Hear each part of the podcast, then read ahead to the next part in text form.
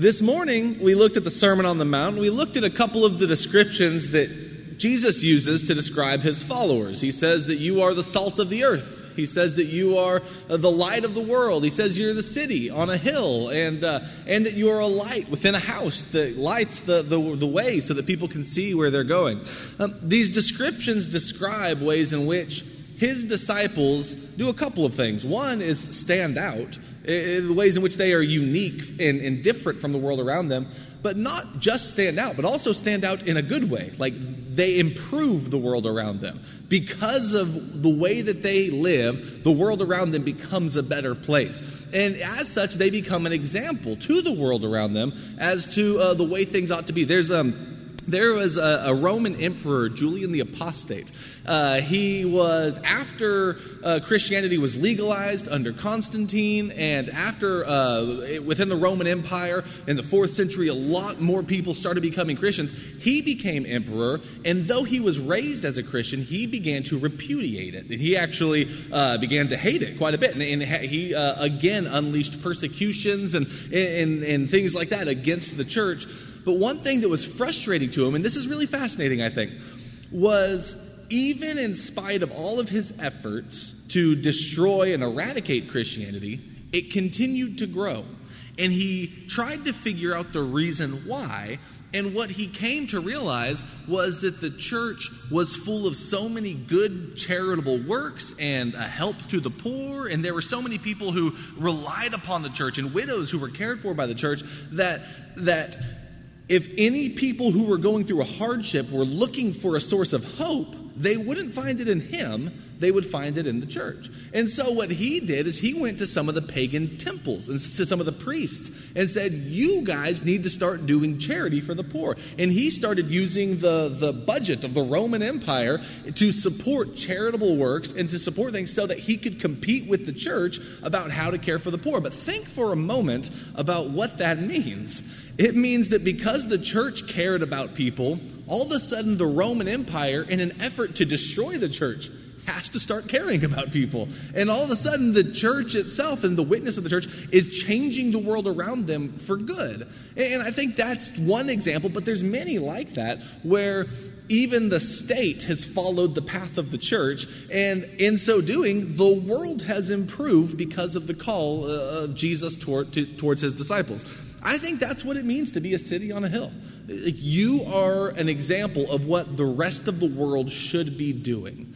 And it's a great tragedy when the church forgets that vocation and the church begins to look at the cities all around them at the bottom of the hill or look at the, the kingdoms uh, from the mountaintop that Satan showed to Jesus and to think, actually, that's the better way to do it. I'm going to align myself with that, or we're going to do things that way. And all of a sudden, because of, of the influence of the world in the church, the church forgets what it's called to be. You know, that's that we talked about Constantine a second ago, with the legalization of Christianity, and then with uh, the the declaration that Christianity would not only be legal and tolerated, but eventually became the, the religion of the Roman Empire, one of the great downfalls of that was Christianity went from being the persecuted religion to Christianity became, in some instances, the persecutors themselves of the pagans or of the Jews or of those who rejected Christianity. And then you started seeing pagan temples torn down. The ones who would tear down Christian churches now are tearing down pagan temples. And all of a sudden, there was a reversal that took place because of power that was gained, and the church started to look more and more and more like the state, or the church started to look more and more and more like the empire or the kingdoms of this world. And that, that's something that in any environment the church needs to be aware of.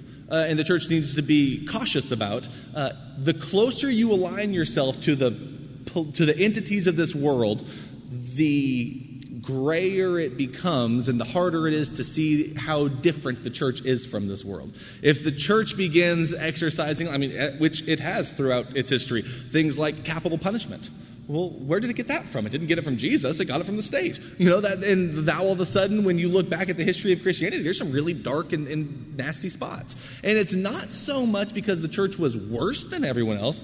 It's because the church acted like the state. I mean, if you, you talk about the Inquisition or you talk about uh, um, the Crusades, when you have in the name of Christ people going to war, well, all kingdoms go to war. That, that's what kingdoms do. That's what nations do. That's what empires do.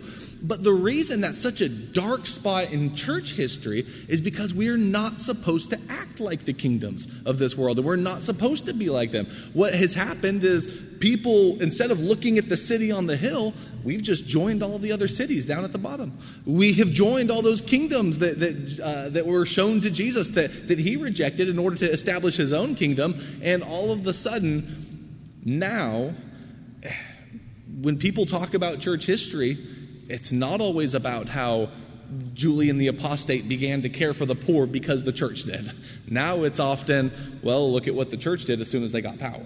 They ended up turning into everyone else. Um, it's essential to remember what our vocation and what our purpose and what our task is. And it's not to look like everyone else. It's not to support one political party and oppose to the other ones. It's not to support one kingdom of this world against all the other ones. It's to support the kingdom of Jesus Christ and support the kingdom of heaven. And that will look different than anything else that this world is doing and offering. And it should look different. It will look like the light of the world, it will look like salt of the earth, it will look like a city that's on a hill. But you know, all of those ideas about standing out, about being something different so that the world sees it and ends up honoring and glorifying the Father who's in heaven, those are all ideas that existed prior to the Sermon on the Mount. Like Jesus says all of those things, but if you go back and you read passages in the Old Testament about Israel and about Israel's purpose and vocation in the world around them, you see a lot of similarities. Israel was called to be a light to the nations so that the salvation of God would reach the remotest parts of the earth. That's Isaiah 49. Like they were supposed to be the light of the world, and Jesus calls himself the light of the world, and the church is supposed to be the light of the world. We are supposed to be that pathway that is illuminated that leads the world to something better. And that's that's our purpose, sure, but it's also Israel's purpose. And so that light when it's seen, it doesn't bring glory to the church itself per se, and it doesn't bring glory to Israel, but it brings glory to God who established Israel and who set up the church and, and built it through Jesus. And, and so when you look throughout the Old Testament, one of the one of the common ideas that will pop up is that Israel existed for a purpose.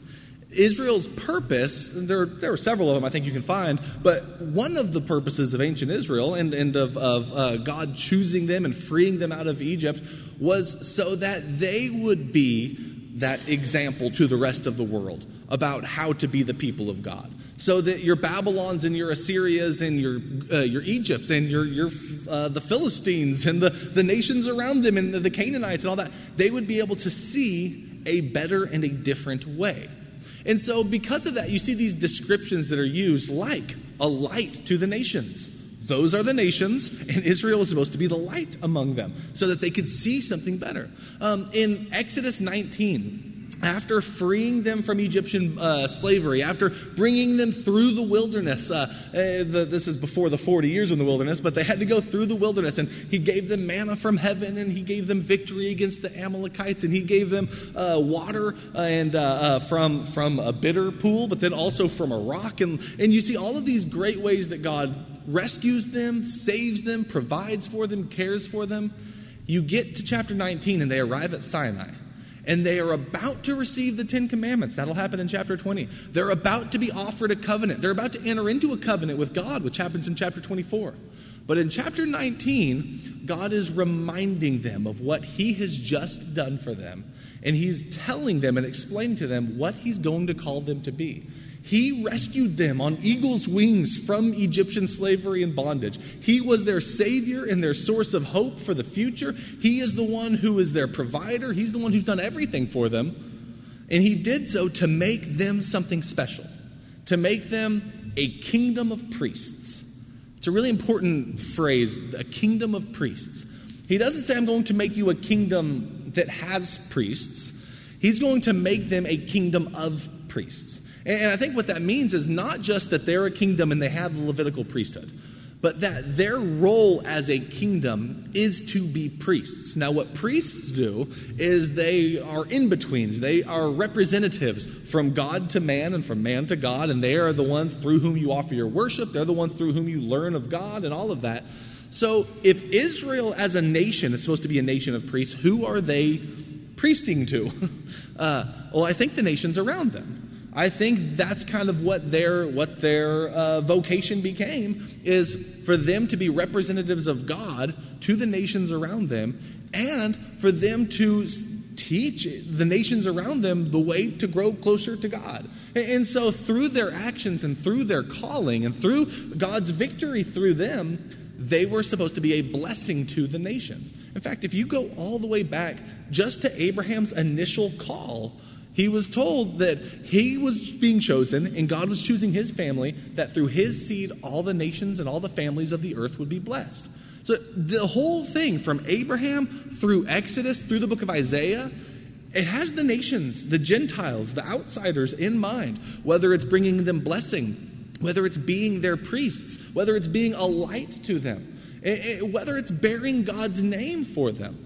In, in the Ten Commandments, in Exodus chapter 20, you know, we have the, this famous list of Ten Commandments, and there's one of them that I think we get perhaps somewhat right, but I think we also sometimes miss a little bit of the point of it. Uh, there's, a, there's a fascinating book and some good research done uh, by uh, a scholar, Carmen Imes, uh, who has a book, Bearing God's Name, and it's a great book, but uh, there, there's quite a bit of, of uh, good stuff being written on it of how we might have misunderstood one of those commandments, which is do not take the name of the Lord in vain. Um, we often hear that or read that to mean don't say God's name in vain.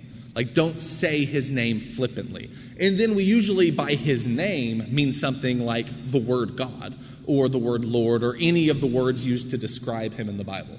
Um, now, his name in the Old Testament would be something like Yahweh or Yahweh. That, that would, that's his covenant divine name. Um, he is called Elohim. He is called God. He is called these other things. But his name is actually is that. But we've kind of expanded it to include all of those things that describe God. Now, I'm going to say, I think that's good. I don't think we should flippantly refer to God or just use his name as part of our, you know, regular, you know, you stub your toe, don't say, don't call out God. You know, like that's, I don't think we should be doing that. But I think there's actually something a lot deeper than that going on in that commandment, uh, in the Ten Commandments. The word for do not take or do not bear the name of the Lord in vain, um, that word is not the same word as speak or say. It's actually a word that means carry. You see it used uh, in the Bible like when the priests are supposed to carry the Ark of the Covenant. They're bearing it, they're taking it, they're carrying it. It's a, that's what the word means. And when he's saying don't bear or carry or take the name of the Lord in vain, I think you have to realize that God is placing his name within these people. They are the people who are known by his name not any other nation. The Egyptians aren't known by his name. And uh, it, there, there's the whole story earlier in Exodus of God revealing that name to Moses. Moses, uh, it, uh, when he is called at the burning bush, and he doesn't know, he says, who, who shall I say that you are? You have Exodus 3 and you have Exodus 6, two different stories of the revelation of the divine name of God. And then when you get to Exodus 20, he has freed the people and he's bestowed them with his name. And he's saying, don't carry this in vain. I think you carry the name of God in vain by calling yourself a worshiper of Yahweh and then acting like the nations that don't worship him you know, wearing his name, but then acting like everyone else. It would be like calling yourself a Christian, but being just as much a, uh, a, a sexually immoral person and, uh, and a drunkard and a swindler as anyone else might be. And all of a sudden, people hear the word Christian and they think, that's what a Christian is? And you have taken the name of Christ but you've dragged it through the mud. You, you've worn it, I guess, but you've worn it in vain because it didn't fulfill its purpose. It was supposed to call you to something better. It was supposed to cause people to honor and glorify God, but instead, what it did was you carried the name with you and you made it worse. You know, you, you, you harmed the cause of Christ by carrying that name. And so, after saying, don't worship any other gods, don't make any other gods, carry my name with honor, carry my name not in vain, I think what God is saying is, don't worship the other gods, and as you worship me, and as you bear my name among the nations around you, do so with honor, do so with obedience, do so with integrity. It's more about what word comes out of your mouth when you stub your toe, it's about the life that you live as someone who's called by God's name. And, uh, and I think that's, that's, that fits into the whole vocation of being a blessing to all of the nations, of uh, being a kingdom of priests, of being a light to the nations, and of bearing God's name. If you just keep looking at the name of God throughout the Old Testament, you'll see over and over and over again where the children of Israel will sin, they'll worship idols, Jerusalem will be destroyed by Babylon or something like that, and the prophets will talk about how they dishonored God's name. Or God will say something like, uh, I'm going to have to save you for my own name's sake. Or um, even, even in uh, the, you know, Psalm 23, where he says, For your name's sake. You know, it's like so much of what they do, they do for the sake of God's name or his reputation. In Daniel chapter 9, Daniel is praying that the Babylonian captivity would end and they could return. And he says, Save Jerusalem and save us and let us return home for your own name's sake. You know, it's like when when Israel wears God's name and then they sin and then Jerusalem is destroyed, what does Babylon think about their God? I think he's not as powerful as us. Nebuchadnezzar is more powerful than their God. Our gods are certainly more powerful. And all of a sudden, God's name is brought low because they wore his name, but they wore it in vain. And so, all of that is to say that Israel has a task and a vocation to be separate and distinct from the nations around them and to elevate the nations around them by being a light and a blessing and bearing God's name well to them and, and all of these all of these different descriptions. So when Jesus in the Sermon on the Mount says things like, You're the salt of the earth, you're the light of the world, he's telling them to be, in essence, the type of people that God called Israel to be, but they so often failed to be. I want you to continue in that. And also remember, he is talking to Israelites. So they, they're going to know this language. They're going to understand this calling and this vocation. And by the way, when Jesus begins his, uh, in the Sermon on the Mount, the Lord's Prayer, and he says, Hallowed be your name. What's interesting about that is uh, in the Lord's Prayer, there in Matthew chapter 6, uh, when he says, uh, Our Father who art in heaven, hallowed be your name, your kingdom come, your will be done on earth as it is in heaven. It's hard to tell in English, but those are all second person uh, or second person singular imperatives. What that means is he's actually telling God what to do, not like giving God commands in a rude way, but saying, you sanctify your name, meaning make your name holy, make it great. We want you to act in such a way that your name is honored. We want your kingdom. You bring your kingdom. It, have your will be done on earth as it is in heaven. Uh, give us this day our daily bread. That one is is written more as a command, but they all are. They all have the same structure. And so even when he says uh, that hallowed be your name, he's talking about God honor and sanctify and glorify your name. And, and the way in the Bible that God does that is through his people, when his people are obedient to him, when his people uh, wear his name well. And so when Jesus in the Sermon on the Mount is telling his disciples all of these things, he is reiterating the call to Israel. If you keep reading the New Testament, you'll see that the church is called a royal priesthood. That's the same language as Exodus 19, a kingdom of priests. Kingdom, priests, royal priesthood. It's the same language. We are a holy nation, uh, separate and distinct. Uh, you can see that we're called to wear the name of Christ with honor. In, in the book of Acts, as the church is going out, they start being called by the very name of Christ. They start being called Christians in Antioch. And we are called to be the lights of the world all of the language that is used for Israel is also used for the church. In fact, Paul uses uh, the, the very command given to Abraham to be a blessing to the nations, to describe what his whole ministry is all about, what his mission works are all about, is that the time has come through the seed, which is Jesus, to bring about blessing to all of the nations. So that's why he goes to the nations, to bring the goodness of the blessing of Christ and to bring that salvation to the ends of the earth. So all of these things are interconnected, and the church is not I want to word this well. The church is not something just new that popped up out of thin air. The church is part of something that has existed for a very long time. Israel, God was not, God's plan was not just to give up on Israel forever. The church is a continuation of the call of Israel, but it's an expansion of it. to include all of the nations. It's not that Israel was done away and now we have the church. The church is continuing first, I mean, through people like Paul, who actually were Israelites. You know, it still is a part of Israel. But also, the church is an expansion for the whole rest of the world to be joined as brothers and sisters into Israel so that we all become one family. And that is the mystery of the gospel. According to Ephesians chapter 3 and, and other passages, it was that all Jew and Gentile alike be welcomed into this one family of God. Brothers and sisters united by Jesus. And, and even if you speak different languages and live in different places and are separated by different borders and all of the kingdoms of the earth around the mountain that, that, that you see, we might live in different parts of them, but we all become one family in Christ. The final scene of Matthew is Jesus back up on a mountain telling his disciples to make disciples of every nation. All of those nations that Satan showed him, he says, Go to them and make disciples of me from every one of those nations. That's your call. That's what our that's what we're going to be. And so all of this is, is uh, showing that we are a continuation of the purpose and vocation of Israel, only even as Gentiles, we are fellow heirs, welcomed and adopted into that family to be uh, one family with God. As that family, we are supposed to show the world something new, to show the world something light, to be salt and to be that city set on a hill. I'm going to look at one example of how of how we can do that or how in the Bible the early church did that. And one of those is through radical generosity. Is how we can show the rest of the world how to live.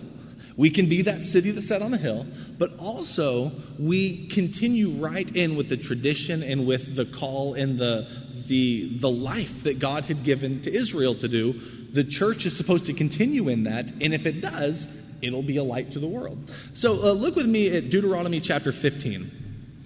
Deuteronomy chapter 15 is a really fascinating chapter, and it deals with something that. Uh, that I think sometimes we don't think about as much. We certainly don't talk about it as much, but it's really important in ancient Israel. Um, it's difficult to know how often they actually practiced it. You know, sometimes you can see something written in your Bible and you think, oh, okay, that's what they were supposed to do, but we don't know if they actually did it, you know, regularly throughout their history. Uh, one of those is Jubilee. Jubilee is something that's a beautiful idea that's taught in the Old Testament, but we don't know historically if they actually practiced Jubilee very much. But we'll talk about Jubilee here in just a second. But Deuteronomy 15 talks about the Sabbath year the Sabbath year. Now, we do talk a lot about Sabbath day because that pops up a ton in the ministry of Jesus. He's always getting condemned because he did something good on the Sabbath. Um, and so we know that, you know, every Saturday in, is, is the Sabbath. The last day of the week is the Sabbath. It's the day in which God rested in creation. And so God has Israel rest in imitation of him. It's also for Israel, the Sabbath day is a reminder of the freedom that he gave them from Egypt. Uh, they were slaves in Egypt where they had to work seven days a week. They didn't get a day to rest. And so every Sabbath day is a reminder that God freed them from the labor and the toil of slavery and gave them something new and gave them new life. And so Sabbath day is an imitation of God God in, in the creation. It is a reminder of God's gift of salvation and of his freedom from Egypt. It's also an equalizer among all of the people. Uh, from kings all the way down to the, the people who are in poverty, they all share in this day together. It's a day for families to spend time. It's a day of worship. It's a wonderful gift and a blessing that God gave to his people. And in the New Testament, that's, that's what Jesus means when he says, Look, the Sabbath was made for man, not man for the Sabbath. Meaning the, the Israelites or the Pharisees had become so strict in their application of Sabbath tradition that they made Sabbath a burden forced on people rather than a blessing given to people. It's like people were created to serve the Sabbath. And he says that's not what it was like. God created the Sabbath in order to bless people. And so the Sabbath was made to bless your life, and it was a good thing. Don't make it into a bad thing and condemn me for helping someone on the Sabbath. Like that, that's never If you read through the Old Testament, you will never, ever, ever see the idea now, okay, now that Sabbath is here, you better not help that person. Now that Sabbath is here, you better not heal that guy. If you're using Sabbath to neglect and to harm people or to ignore people in need, then you've misunderstood Sabbath. So that's Sabbath day. And by the way, something that's interesting about Sabbath day, not only was it for kings and for people who were uh, in poverty, it was also for foreigners who were in the land. It was also for animals. Even your animals get a day of rest. Like everyone, God cares about all creation. But Sabbath year is also a thing, meaning every seventh year, there was a year of rest. And uh, what happens in that year of rest is that the land rests. You are not supposed to go out there and keep uh, working the fields, but you let the fields rest and you let them grow and you let them just be wild for a year. And, uh, and that was some, some, supposed to be part of the Sabbath year. And then every seventh Sabbath year, so after 49 years, seven times seven, you have Jubilee. And in Jubilee, you have. Uh, the, the land that was sold during the last 49 years, it gets returned to its original borders. So in ancient Israel, land, if you, if you were given land, your family owned land, it was yours perpetually from generation to generation. Now, what could happen is you could fall on some really hard times and your land isn't producing and your family is starving and you need money and so you tell your neighbor i'll sell you my land and the neighbor looks at your land and he says okay I'll give you this money and uh, you can sell me this portion of the land or, or however much it is. But do you know how much the land was worth? They had to calculate it out. Say you are 13 years from Jubilee. Well, that means there are going to be 13 harvests until Jubilee happens. And so the land is worth 13 years of harvest because once Jubilee hits, you get your land back. Once Jubilee hits, even if you sold your land, it goes back to your family and everything is restored. And so, you know, one year before Jubilee, your land is only worth one year. it's only worth one harvest. You know, 48 years before Jubilee, that's a rough time to sell it because you're going to go 48 years without it. But, uh, but at that time, your land is really pricey because it's 48 years until Jubilee. And so, and so Jubilee was a time of great rejoicing for someone who had fallen on hard times and maybe was in debt and their debts were released or had become an indentured servant and they were freed freed from servitude, or they had sold their land and their land was restored to their family. So it was a great day of, of jubilee. That's what, that's what it means. You know, that people were rejoicing. However, if you had done really well and you had collected everyone's land, it might not be so good a great, you know, so great of a day because you end up losing it all to give it back to them. But it was an equalizer among the people so that you didn't have a 500 year period in history where one family just grows and grows and grows and grows and grows and grows and everyone else gets more and more and more impoverished. It kept it kept things it kept that type of inequality from happening in ancient israel. So it was it was a beautiful part of their law. That kept uh, you know food for everybody and all of that. But during these sabbath years this is deuteronomy 15 there was uh, there were people who had gone into debt and they were freed from their debt on the Sabbath year, every seven years. So if you look at, for example, uh, Deuteronomy 1 1 through 3. Sorry, Deuteronomy 15 1 through 3.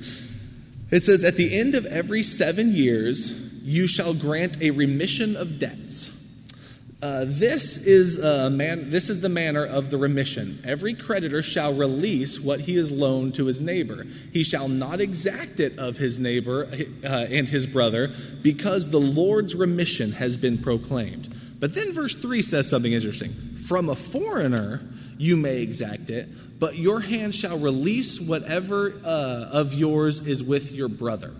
So he says basically, you're going to uh, release the debts that you have uh, that you have uh, have been accrued during that last seven years.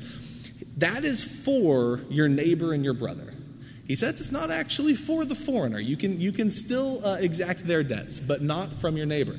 And I think there's something interesting about that. One, it is a great blessing for the Israelites to, uh, to have that.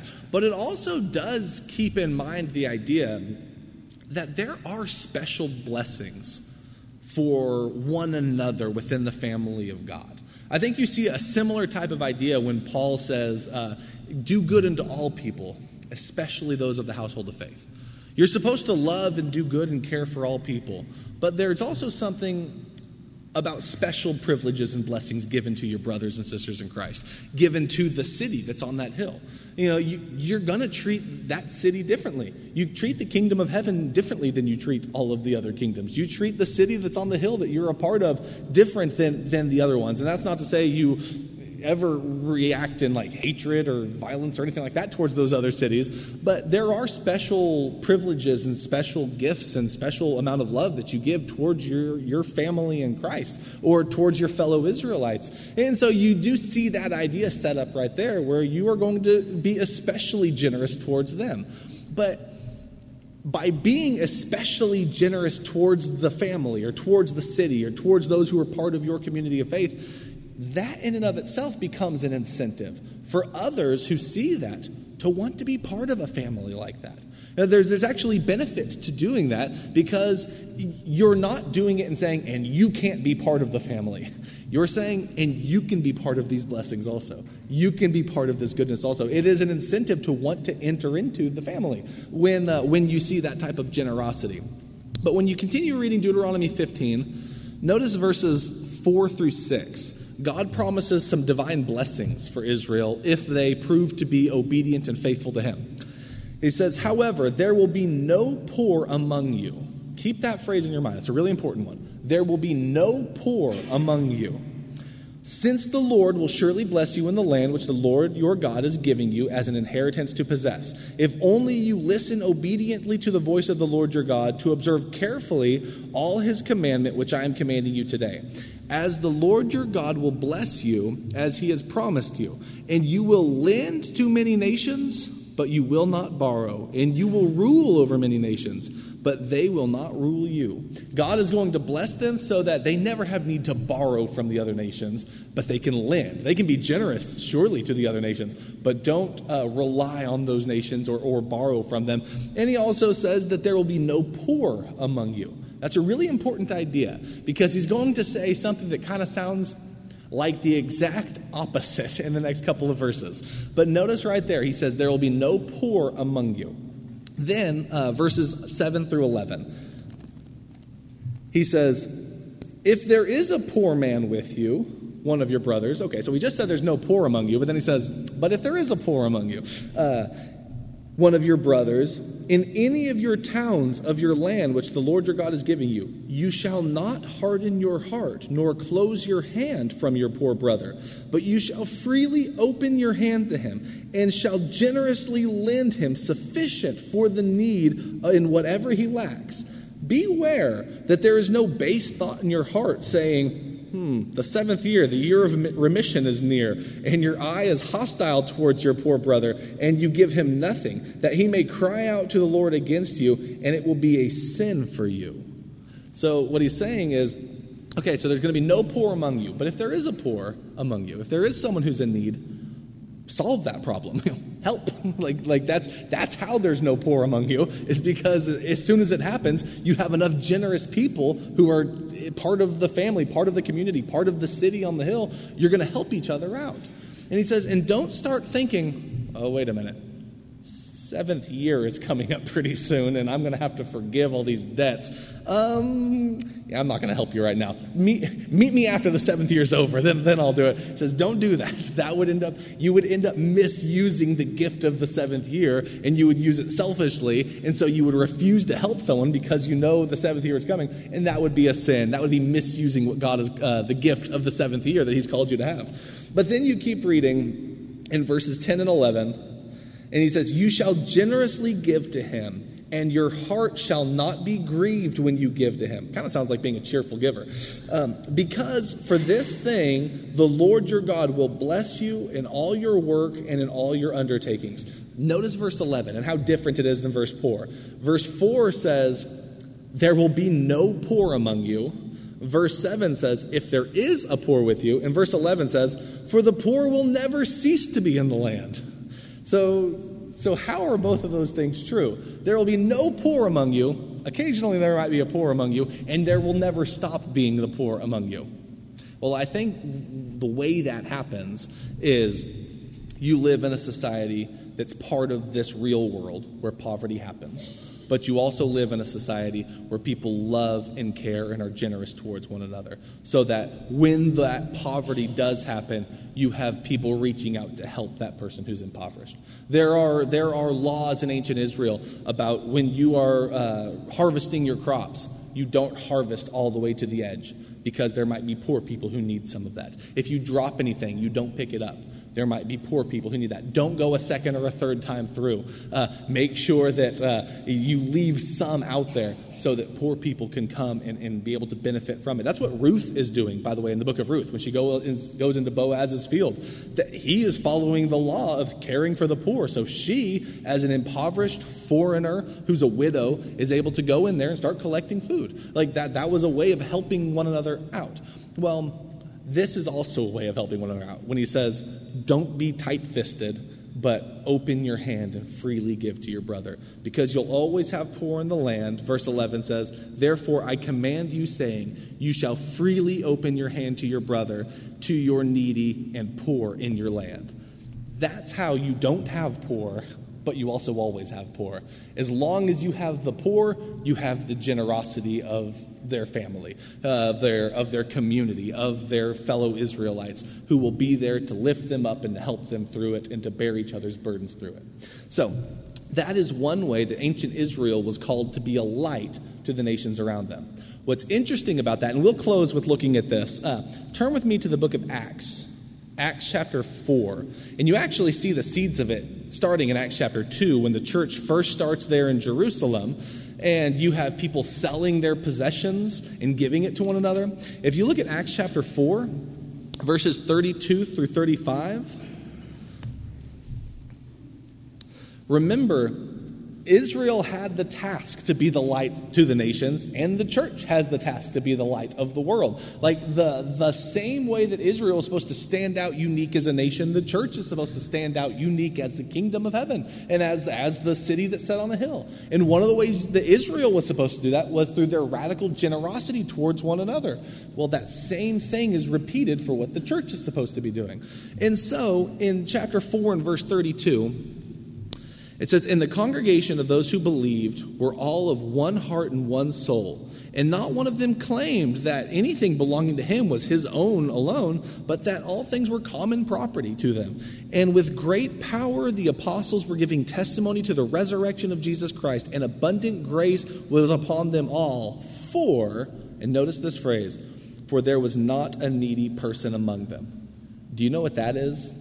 That's an actual direct citation from Deuteronomy chapter 15 and verse 4 that says, There will be no needy among you. The second part of that is exactly used by, uh, by Luke right here as he's telling the story of the early church. Remember how Israel was called to be so generous that there was no needy person among them? Well, the early church is doing that. And he says, and there was no needy person among them. And uh, he says, for all who were owners of land or houses would sell them and bring the proceeds of the sales and lay them at the apostles' feet, and they would distribute them as people had need. So, what you're having here is a, is a city on a hill in Acts chapter 4 that eliminated poverty, at least for a short time. How did it do that? Uh, not because of laws coming from and telling them everything to do, but because of a radical generosity and love for one another. One that was supposed to permeate ancient Israel and probably at times did. You see it with Boaz, you see it with certain people. But now you're seeing it among the early community of Jesus followers in the church. And it's a beautiful picture and it's a picture that, uh, like any other, where the church is doing something really good, if you look throughout history, you'll see highs and lows. You'll see sometimes in some places where some people do this really well, and you'll see sometimes in some places where people don't do this well. But this is one example of many ways where the church becomes the light of the world, the salt of the earth, the city that's on the hill, where we show a better way forward.